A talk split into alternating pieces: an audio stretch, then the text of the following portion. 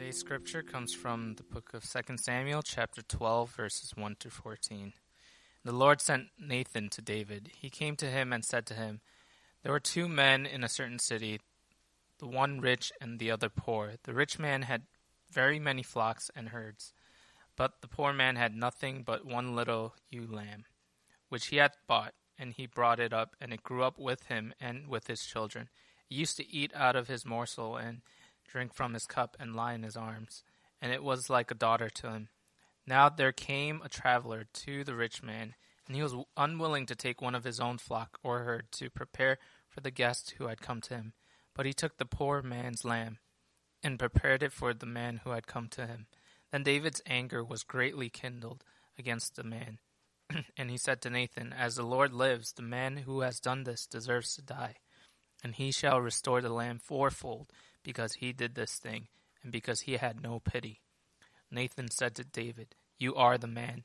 Thus says the Lord, the God of Israel, I anoint you, anointed you king over Israel, and I delivered you out of the hand of Saul, and I gave you your master's house and your master's wives into your arms, and gave you the house of Israel and of Judah. And if this were too little, I would add to you as much more. Why have you despised the word of the Lord? To do what is evil in his sight. You have struck down Uriah the Hittite with the sword, and have taken his wife to be your wife, and have killed him with the sword of the Ammonites. Now therefore the sword shall never depart from your house, because you have despised me, and have taken the wife of Uriah the Hittite to be your wife. Thus says the Lord Behold, I will raise up evil against you out of your own house, and I will take your wives before your eyes, and give them to your neighbor, and he shall lie with your wives in the sight of the sun, for you did it secretly. But I will do this thing before all Israel and before the sun. David said to Nathan, I have sinned against the Lord. And Nathan said to David, The Lord also has put away your sin. You shall not die. Nevertheless, because by this deed you have utterly scorned the Lord, the child who is born to you shall die. This is the word of the Lord.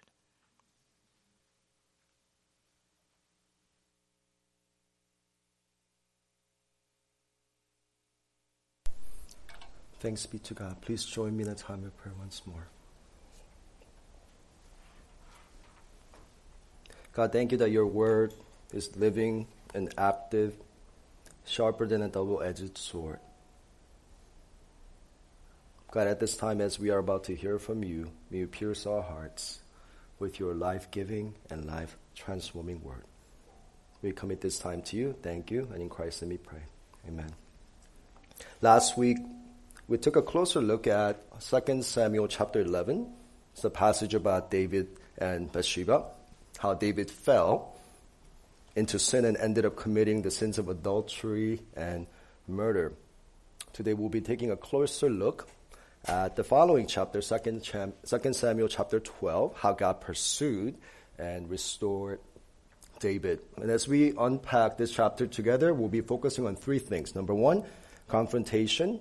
Number two, conviction. And number three, confession. Let's jump into the first point together confrontation. It has been more than one year since David committed adultery with Bathsheba and murdered Uriah in order to cover up his own heinous sin. And at this point, David believes that he actually got away with it and that no one will ever find out what he really did. But David was seriously mistaken, and as the, the, the last verse of 2 Samuel chapter 11 reminds us in verse 27, but the thing that David had done displeased the Lord. God saw, God knew, and God was displeased. Now, today's passage begins with God intentionally sending a prophet named Nathan to David. The question is why? And here we see God's pursuing grace. And this is God's relentless pursuit after David, who has been running away from him and hiding from him. And this is the pursuit of grace. In 2 Samuel 11, if you read it one more time, you will be able to see that clearly David was the one who was in charge. The verb send appears throughout this chapter.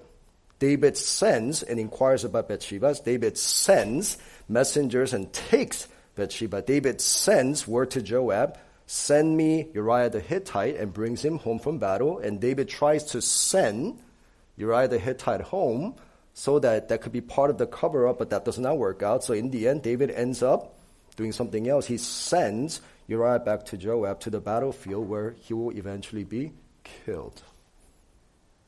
As you can see, David is the one who is clearly in charge. David is the one who orchestrates the series of events that lead to the death of Uriah. David abuses God given status, power, influence, platform, resources in order to cover up his own sin. And in doing so, he lets sin run its course. In this chapter, David is acting as if he is God. He is playing God. But starting 2 Samuel chapter 12, today's passage, now God takes over. God is now in charge, and God sends prophet Nathan to David in love, and this is the pursuit of grace. Now, why does God send David, uh, Nathan to David? It's because God, grace pursues in order to expose the sinner in his sin, because grace pursues in order to restore the sinner. And this is how much God loves David. As you will see, God's going to call him out. And it's going to be painful because he will be exposed. But this is the most loving thing that God can do for David.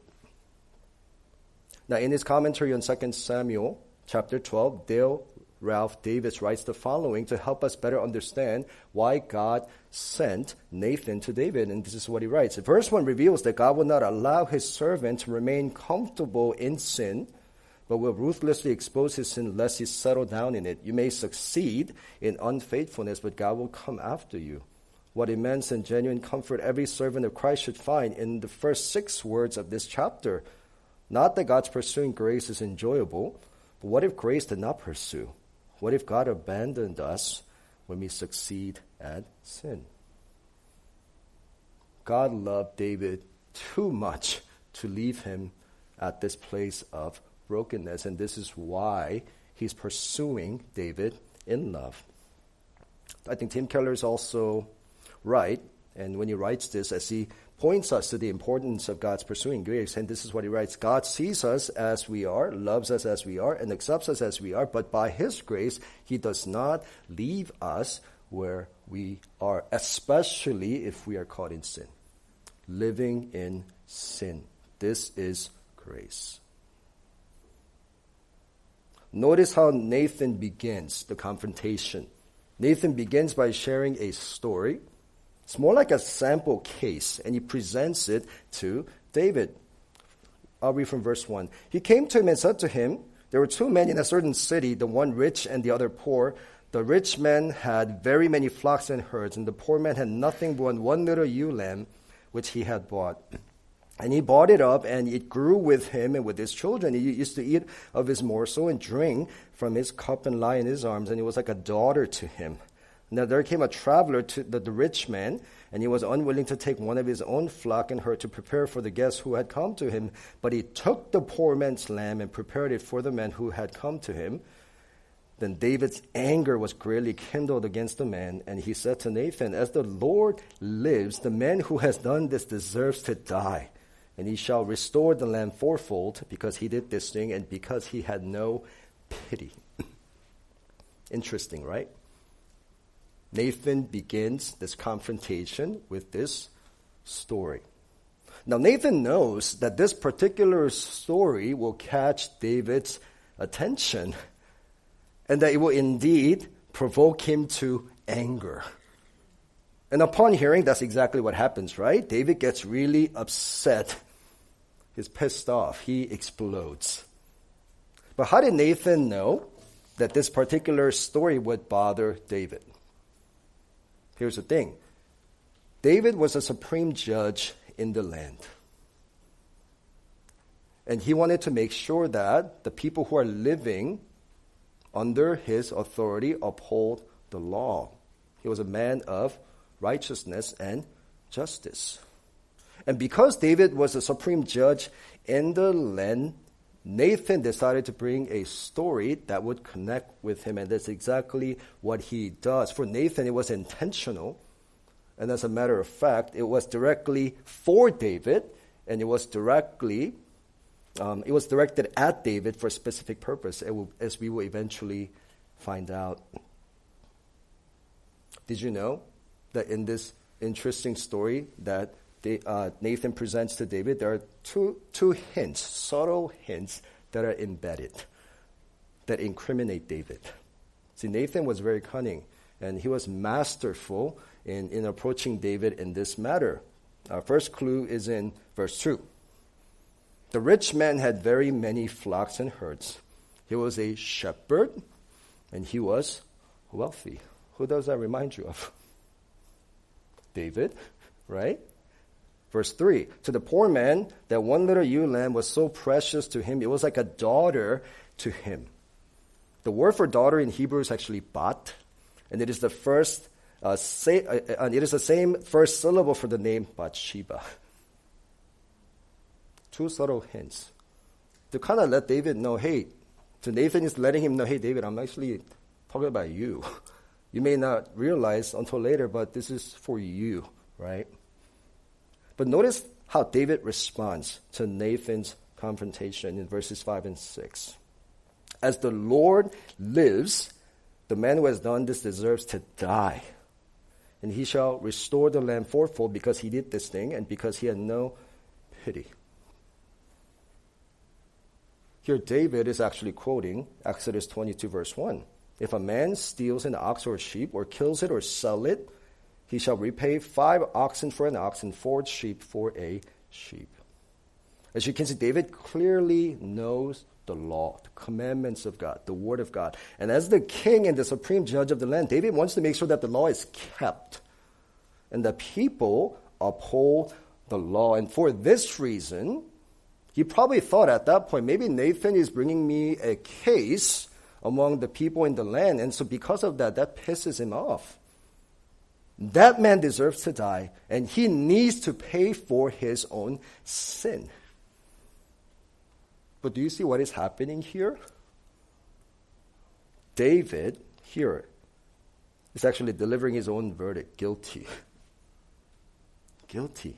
But he doesn't get it yet. And here, David feels what God must have felt when he broke his heart by committing sins of adultery and murder and living a life of spiritual uh, complacency, right? But do you know what is really ironic here? And this is the best part. David gets furious when he sees the same sin that he has committed in someone else. And I think it was because he was living a life of spiritual complacency and sin dulled his spiritual sensitivity, without hesitancy, he sinned. And it didn't bother him. And he covered it up, right? It is all good now. But when he sees the same sin that he committed in other per- in someone else, he gets pissed off. See the irony here? This is what Nathan is doing. And at this point, David has, uh, I mean, Nathan has David right where he and God wants him. But notice how he approaches David. He doesn't just kick the door right open and say, David, I have something to tell you. You murderer, you filthy womanizer, you heart, you, you know, you ruthless uh, deceiver, you evil king. We know what you have done. He doesn't do that, right? He doesn't do that. But with this fascinating story that grips his attention and heart, now he is able to sucker David into actually accusing himself. This is perfectly set up. Alexander Whyte comments on Nathan's brilliance and how he perfectly cornered David without even him noticing. And this is what he writes Nathan's sword was within an inch of David's conscience before David knew that Nathan had a sword. And notice what happens next. But this was a sword of the Spirit coming for David, for his much needed spiritual heart surgery. And Nathan is going to thrust this sword of the Spirit into David's spiritually complacent and broken heart. And from this moment onward, for David, finally, the process of healing and restoration will begin. Let's jump into our second point conviction, verses 7 to 12. Nathan said to David, You are the man. Thus says the Lord, the God of Israel I anointed you king over Israel, and I delivered you out of the hand of Saul, and I gave you your master's house and your master's wives into your arms, and gave you the house of Israel and of Judah. And if this were too little, I would add to you as much more. Why have you despised the word of the Lord to do what is evil in his sight? You have struck down Uriah the Hittite with the sword, and have taken his wife to be your wife, and have killed him with the sword of the Ammonites. Now therefore the sword shall never depart from your house, because you have despised me and have taken the wife of Uriah the Hittite to be your wife. Thus says the Lord, Behold, I will raise up evil against you out of your own house, and I will take your wife before your eyes and give them to your neighbor, and he shall lie with your wives in the sight of this sun, for you did it secretly, but I will do this thing before all Israel and before the sun. Finally, about a year later, he gets called out by God through Nathan. But this is painful for David. But at the same time, this is the most loving thing that God can do for David, right? And this is the spiritual turning point for David. Now, this section, verses 7 to 12, conviction, can be further broken into three sections uh, grace, accusation, and retribution. And let's talk about this. Now, in verse 7, uh, as uh, Old Testament commentator Dale Ralph Davis uh, notes, he begins, Nathan begins this part with grace. God does. And this is what he writes God begins with grace. For sin to appear as lurid as it should, it must stand in the blaze of grace. Treachery may only appear hideous when viewed against the fidelity it has despised. So God calls out David, and this is what he says David, I've been so good to you. I have blessed you beyond measure. I've taken you and appointed you as king over Israel. And under your leadership, the kingdom has flourished because I have blessed it. You have, won, you have won many victories because I have given your enemies into your hands. But as if that wasn't good enough, this is how you have despised me.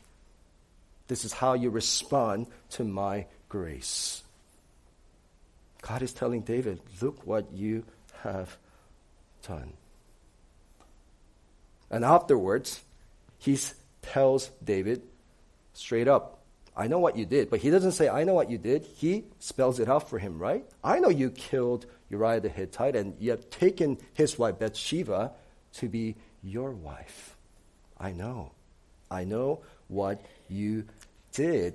And here God is pointing out the senselessness of David's sin. And he's getting accused for it. God exposes and uncovers the depth of David's sin. What he has done, because God knew. Well, not, not only that, but as he uncovers and exposes, but this part also reveals the depth of God's unfailing love and his pursuing and sustaining grace. I know this is what you have done, and I hate it, I despise it, but I will still forgive you. And this is why God begins with grace, right? But verse 10, the retribution. But God tells David, Because you have despised me, because you have sinned against me, because you have ruined and destroyed the lives of people that you were called to serve and love, now you have to pay the consequences. So, retribution, verses 10 through 12, God is telling David, now you must live with the consequences of your own sins. And God tells David, the sword shall never depart from your house. Did you know that the primary theme of 2 Samuel starting from chapters 13 to 20, following this chapter, is all about trouble in David's house. Because of the sins that David has committed, his house gets wrecked. The kingdom gets wrecked.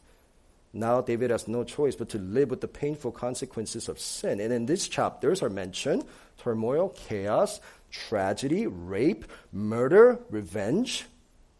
Sin is messy and chaotic. And it will destroy David's house and it will break the kingdom. And David has to live with it, unfortunately. Let's go back to Exodus 22 1. And this is actually what David quoted, right? If a man steals an ox or a sheep and kills it and, or, or sells it, he must repay five oxen for an ox and four sheep for a sheep.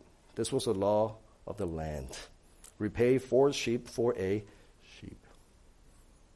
This is what David said. This is what he should do, this rich man, this rich shepherd. But that's exactly what God does to David. Do you know what happens? Four of David's sons end up dying following this divine confrontation with God. The, the first one to die is the son that he will have with Bathsheba. He dies.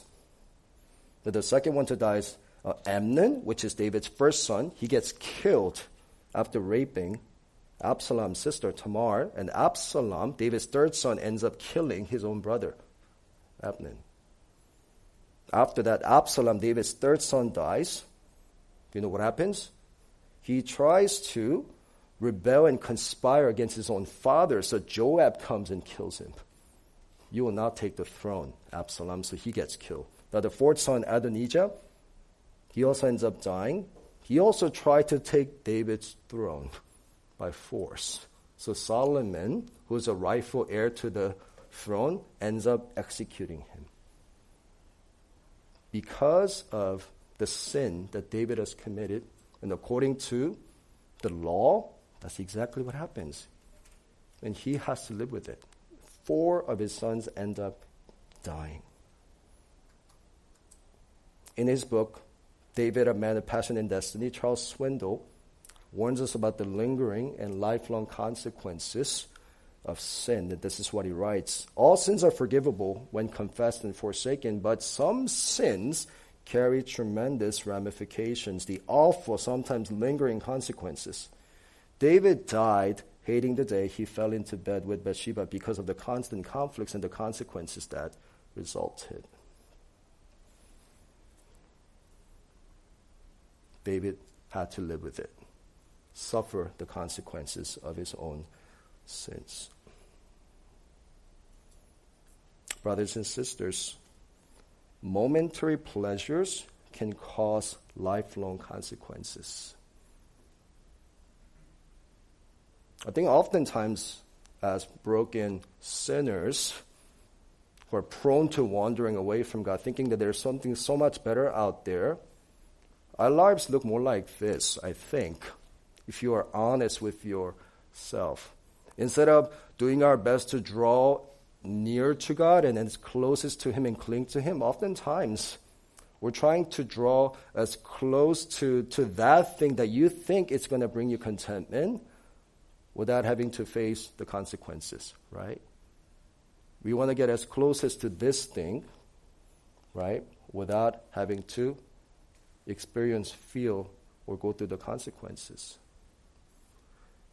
And if you're caught in sin now, or if you have been living in sin, or perhaps you're being tempted to pursue that or, or this, whatever that thing is. If you're struggling, perhaps this is a, a prayer that we can all offer up when facing temptation. It comes from Pastor Gary Kell, and, and I think this is helpful. Lord, help me to feel now what I feel later if I give in to this sin. Because at that moment, the heat of the moment, Perhaps all you care about is satisfying your urge, the desire, the momentary pleasure. And you can care less, or perhaps you even forget about the consequences that come that may come with it, right? Pray this prayer. If you're facing temptation, God, help me to feel it now, what I may feel later if I give in to this sin, the mess that I may have to go through, right? And here's the thing, too. If you're in Christ, you may give in to temptation, but you can never sin joyfully. You can never sin joyfully. Because the Spirit of God will convict you. There'll be guilt and shame that follow. So when you're facing temptation, brothers and sisters, when you're about to give in to sin, you know, pray that, that God will give you the strength to, to withstand, to stand firm in faith. And if you can't help it, then turn to your brothers and sisters who love you to keep you accountable so that you don't end up in place like David did and having to face those terrible lifelong consequences. Let's jump into our next point confession. Notice how David confesses, and he does in humility after being convicted, after being confronted by God. I have sinned against the Lord. And Nathan said to David, The Lord also has put away your sin, and you shall not die. Nevertheless, because by this deed you have uttered, utterly scorned the Lord, the child who is born to you shall die. And it is right. According to the law, David deserved death. Leviticus 20:10. If a man commits adultery with the wife of his neighbor, both the adulterer and the adulteress shall surely be put to death. Deuteronomy 22 22. If a man is found lying with the wife of another man, both of them shall die, the man who lay with the woman and the woman. And so you shall purge the evil from Israel. God could have killed David at that moment to purge evil from Israel, but he doesn't. He extends grace, right? But that doesn't mean that you're also free from the consequences of sin. God forgives he offers forgiveness, but he also inflicts the consequences of sin, which David has to live with. But notice what God is doing for David. Confrontation leads to conviction, and it leads to confession. David humbly submits to the Word of God. Now, after Nathan left, when David was alone. Perhaps this is when he wrote Psalm 51. As a humble, genuine, honest, heartfelt confession. And let's read it together. Starting from verse 1. Have mercy on me, O God, according to your steadfast love, according to your abundant mercy blot out my transgressions. Wash me thoroughly from my iniquity and cleanse me from my sin, for I know my transgressions, and my sin is ever before me. Purge me with hyssop, and I shall be clean. Wash me, and I shall be whiter than snow. Hide your face from my sins and blot out all my iniquities. Create in me a clean heart, O God, and renew a right spirit within me. Cast me not away from your presence, and take not your Holy Spirit from me. Restore to me the joy of your salvation, and uphold me with a willing spirit. Then I will teach transgressors your ways, and the sinners will return to you. Deliver me from your blood guiltiness, O God, O God of my salvation, and my tongue will sing aloud of your righteousness. O Lord, open my lips, and my mouth will declare your praise. After this much needed confrontation with Nathan, and after God breaks him, convicts him of sin, this is how David responded honest, genuine, heartfelt confession. The love that had been extended to him, the grace that had been shown to him, the mercy that he has received from God I mean, that overwhelmed him. That stirred his affections to respond in this way. He couldn't believe it. I deserve nothing but death, but yet God has spared me. So he confessed, but also this was a form of worship for David. When was the last time the gospel has stirred your affections like this? And I ask that humbly because I'm guilty of this too. When was the last time, after hearing the gospel, after reading about it in God's precious word, that you're brought to your knees to go before God, the spirit of gratitude and thankfulness? Because all we deserve is nothing but death and wrath of God, but yet God has extended mercy. He's shown us grace. And even today, He continues to pursue after every single one of us, our wandering hearts, and He will not stop because He refuses to see us getting comfortable in our sinful life. So He will pursue, He will confront, He will send Nathans to you so that you will turn back. Respond in faith, confess, and, and turn to Him and live a life of faithfulness, a life that is pleasing before Him. And I wonder if you can remember, if we can remember the last time that we responded to God's mercy and grace and love the gospel in this manner, perhaps the gospel has become jaded in our own hearts. And I think this is something that we need to take seriously as we honestly reflect the condition and the state of our own hearts. Where we are in our walk with God. Is our, is our hearts really in tune with the gospel? Dale Ralph Davis offers some sobering words for all of us. The church has lost the marvel of such forgiveness. In public worship, we mumble through our prayers of confession admitting we have left undone those things which we ought to have done, and we have done those things which we ought not to have done, even calling ourselves miserable offenders. But it's all in the script, in the church bulletin. It's another thing for it to seize our mind, to convulse our emotion. Instead, we have lost the goosebumps on our souls. I mean, isn't it true? It's so easy for us to just go with the motions. Week in and week out, we come and we recite the words that are being projected into the screens. But there are times we just walk away unaffected. Just another thing for us to do on a weekly basis, right? Brothers and sisters, I do believe that we have to, to cry out to God and cling to Him all the more and ask for His mercy so that every time we think about Jesus Christ, what he has done for us, the gospel, the depth of his love for us, they will stir our affections. And he will lead us to worship. We're forgiven in Christ, accepted in Christ, adopted in Christ, perfectly loved in Christ, our lives forever secure in Christ. If that doesn't lead you to worship, if that doesn't stir your affections, then perhaps your hearts have become spiritually complacent. Perhaps we have been living a life of compromise. Perhaps at the center of our lives, it is we who reign, not God Himself, right? And it is because the finished work of Jesus Christ.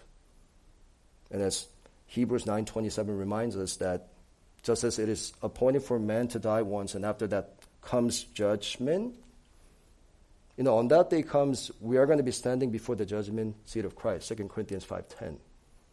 But because of what Jesus Christ has done for so undeserving and broken sinners like you and me on that day, what we will be standing before is not the judgment seat of Christ, but the throne of grace.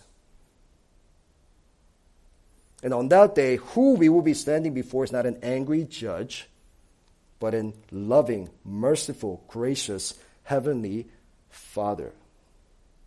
The verdict that we will hear on that day, not guilty, has already been brought into the present. If you're in Christ, you already know what you will hear on that day. It's not guilty, but it is not guilty. Welcome home.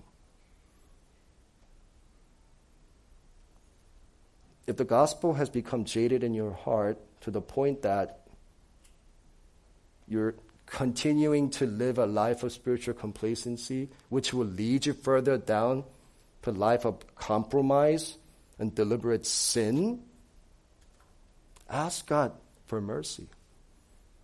To stir your affections for Him, to open the eyes of your heart so that you'll be able to see the beauty of the gospel, the depth of His love for you, so that, like what He did for David, that He will come for you so that you can turn and live a life that is worthy of the calling that He has placed upon you.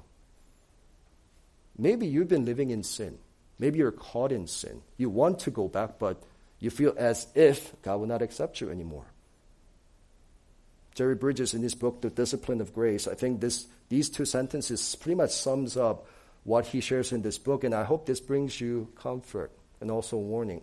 The second part, the, your worst days are never so bad that you are beyond the reach of God's grace. Your best days are never so good that you are beyond the need of God's grace. Keller also offers the following words. And may these words comfort you. The gospel is this that we are more sinful and flawed in ourselves than we ever dare believe. Yet at the same, very same time, we are more loved and accepted in Jesus Christ than we ever dare hope. The Christian gospel is that I am so flawed that Jesus had to die for me, yet I am so loved and valued that Jesus was glad to die for me. That's the promise of the gospel. And I really pray and hope that the Spirit of God will convict you of the sins in your life, but not only that, but that will cause you to turn, to return to Him. And that the gospel, that if it really became jaded in your heart, will not be the case anymore. That as God begins to stir your affections for Him, you know, as Dale Ralph Davis talks about, those spiritual goosebumps, they will come back alive. And it will continue to lead you to a time of worship and gratitude every step of the way as you seek to follow Him as your Lord and Savior. Now, God forgave David the guilt of sin, but He did still inflict the consequences of sin. Four of his sons end up dying. David's son will die in his place. Which is unfortunate. But even in that um, event, we see a glimpse of the gospel. David's son will die in his place. It already points to Jesus Christ, who comes from the house of David, the line of Judah, the suffering servant, the substitute, the substitute Savior who has been promised to take our place on the cross, where he will become, where he will become sin for us and curse for us. And this is mentioned in 2 Samuel chapter 7, verses 12 through 13. As God is establishing his covenant with David, and this is what God tells David. This is before uh, David committed all those heinous sins, right? When your days are fulfilled and you lie down with your fathers, I will raise up from your offspring after you, who shall come from your body, and I will establish his kingdom. He shall build a house for my name, and I will establish the throne of his kingdom forever. It's not talking about Solomon, it's talking about Jesus Christ. It's been prophesied, it's been promised. The Messianic king who come from the house of David, the line of Judah, God's own son. He will die for you and me so that we could receive new eternal resurrection life, which we so undeservedly have to receive, right? And this is the promise of the gospel. Now, I would like to end with just two practical applications. We all need Nathans in our lives. Because left to ourselves, we will be doomed and we will ruin our own lives. So, the first application is be a Nathan for someone that you know is caught in sin was living in sin, was blinded by sin.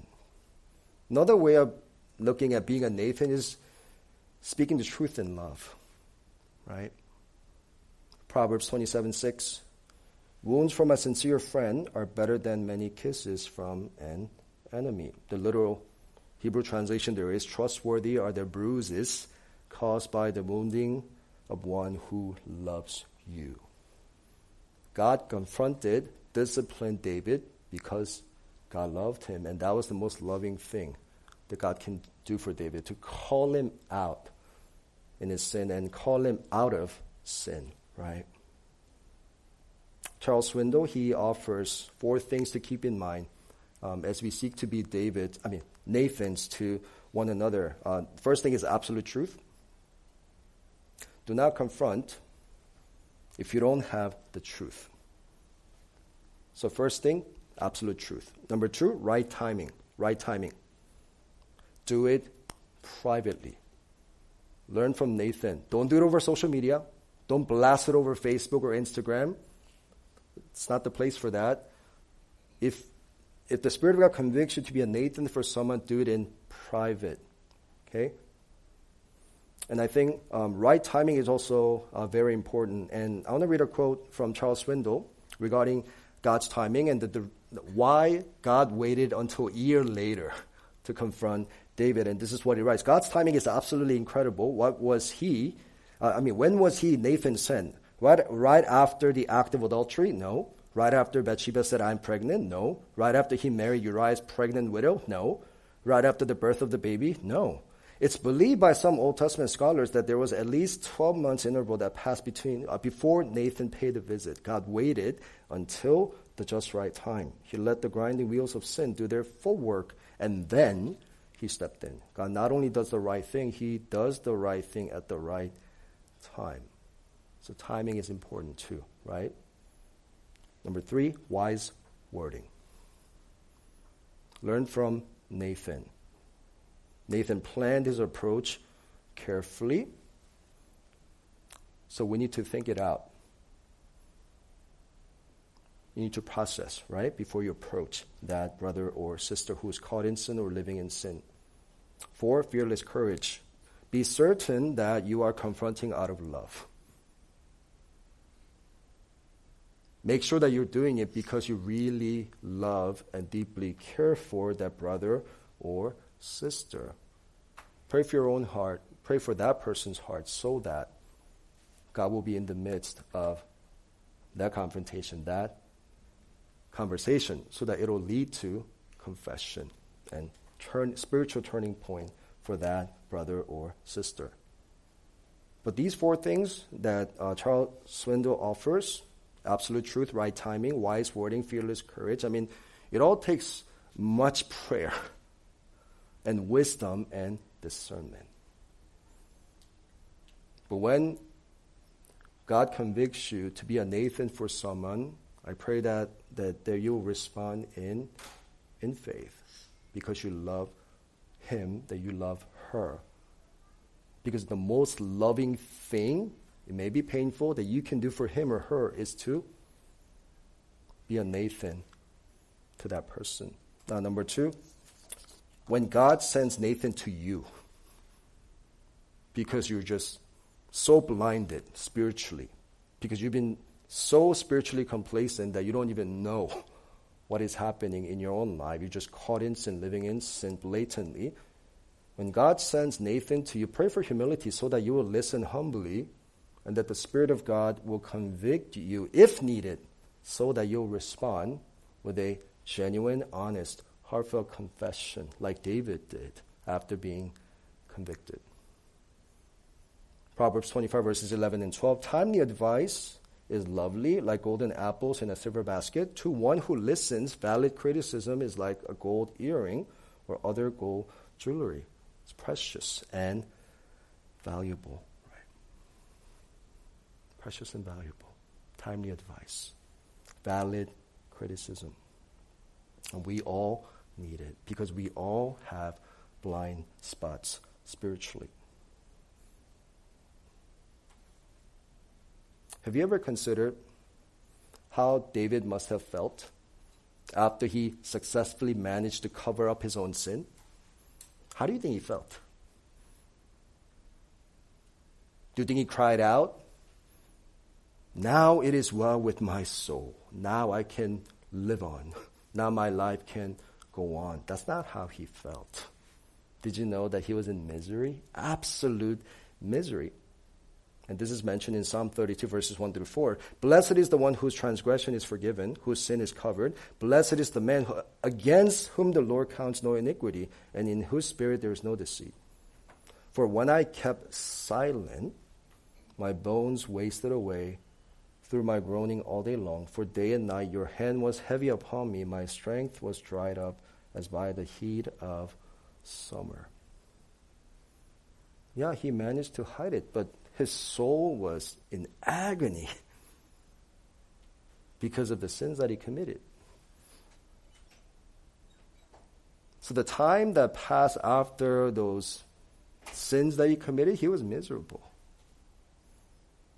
And now you see why this was the most loving thing that God can do for, da- for, for David. He set him free.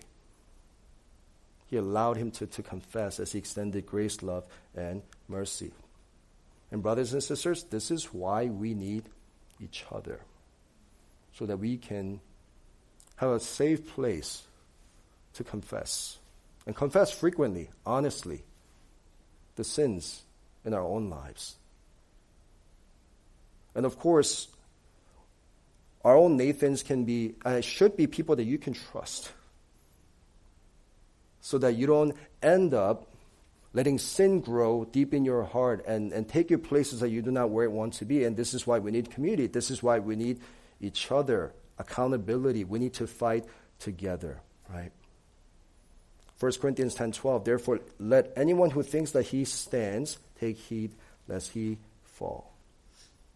Charles Swindoll, once again, is very helpful here, commenting on this verse. Wedged between the words stand and fall are the words take heed. We need to do that on a regular basis. If we do not take it by running as fast as we can run from this kind of temptation, we will fall just as David did. My point his flesh and our flesh are equally weak. Unless we take heed, our flesh will lead us into a similar sinful excursion, and our consequences, our grief, and our, will be as bitter as his. We need each other, and we need to constantly get together on a regular basis so that we can fight together, grow together, run the race that is marked before us together. And as Hebrews 10 24 through 25 reminds us, do not neglect to meet together, but encourage one another, and all the more as you see the day drawing near. But did you know that the word there, encouraging, is actually confront? Confront one another out of love and ask those honest questions. How are you doing? And don't simply respond by saying, I'm fine, knowing that you're not. And when a loving person that you can trust come and ask, How are you doing? How is your walk with God? I pray that the Spirit of God will um, really open your heart to be able to share honestly what's really going on in your heart and life so that you can keep each other accountable so that none of us will ever have to live with the consequences of sin that David had to live through because he let sin in to his heart by becoming spiritually complacent. God has given each other, God has given us NCF, and pray that this will be a place where we can continue to grow together, fight together, a place where we can continue to honor and glorify God. Let's pray. Lord, we need you, and we desperately need you, God, every hour, every moment of our lives. Father, we pray and ask that would you continue to be with us. And thank you so much for your love and your mercy and grace. But God, especially if we have been spiritually complacent and if we have been living a life of compromise, if our hearts have grown cold and jaded, Father, would you awaken us, Lord? And if we have been living in sin or caught in sin, Would you send David's, our, I mean, send Nathan's our way, Lord, so that we can return to you. And thank you for this gift of community. Help us to continue to push each other closer to you as we seek to become Nathans uh, to one another. God, thank you for your faithfulness that you have shown over and over again. We praise you for being who you are. In Christ, name we pray. Amen.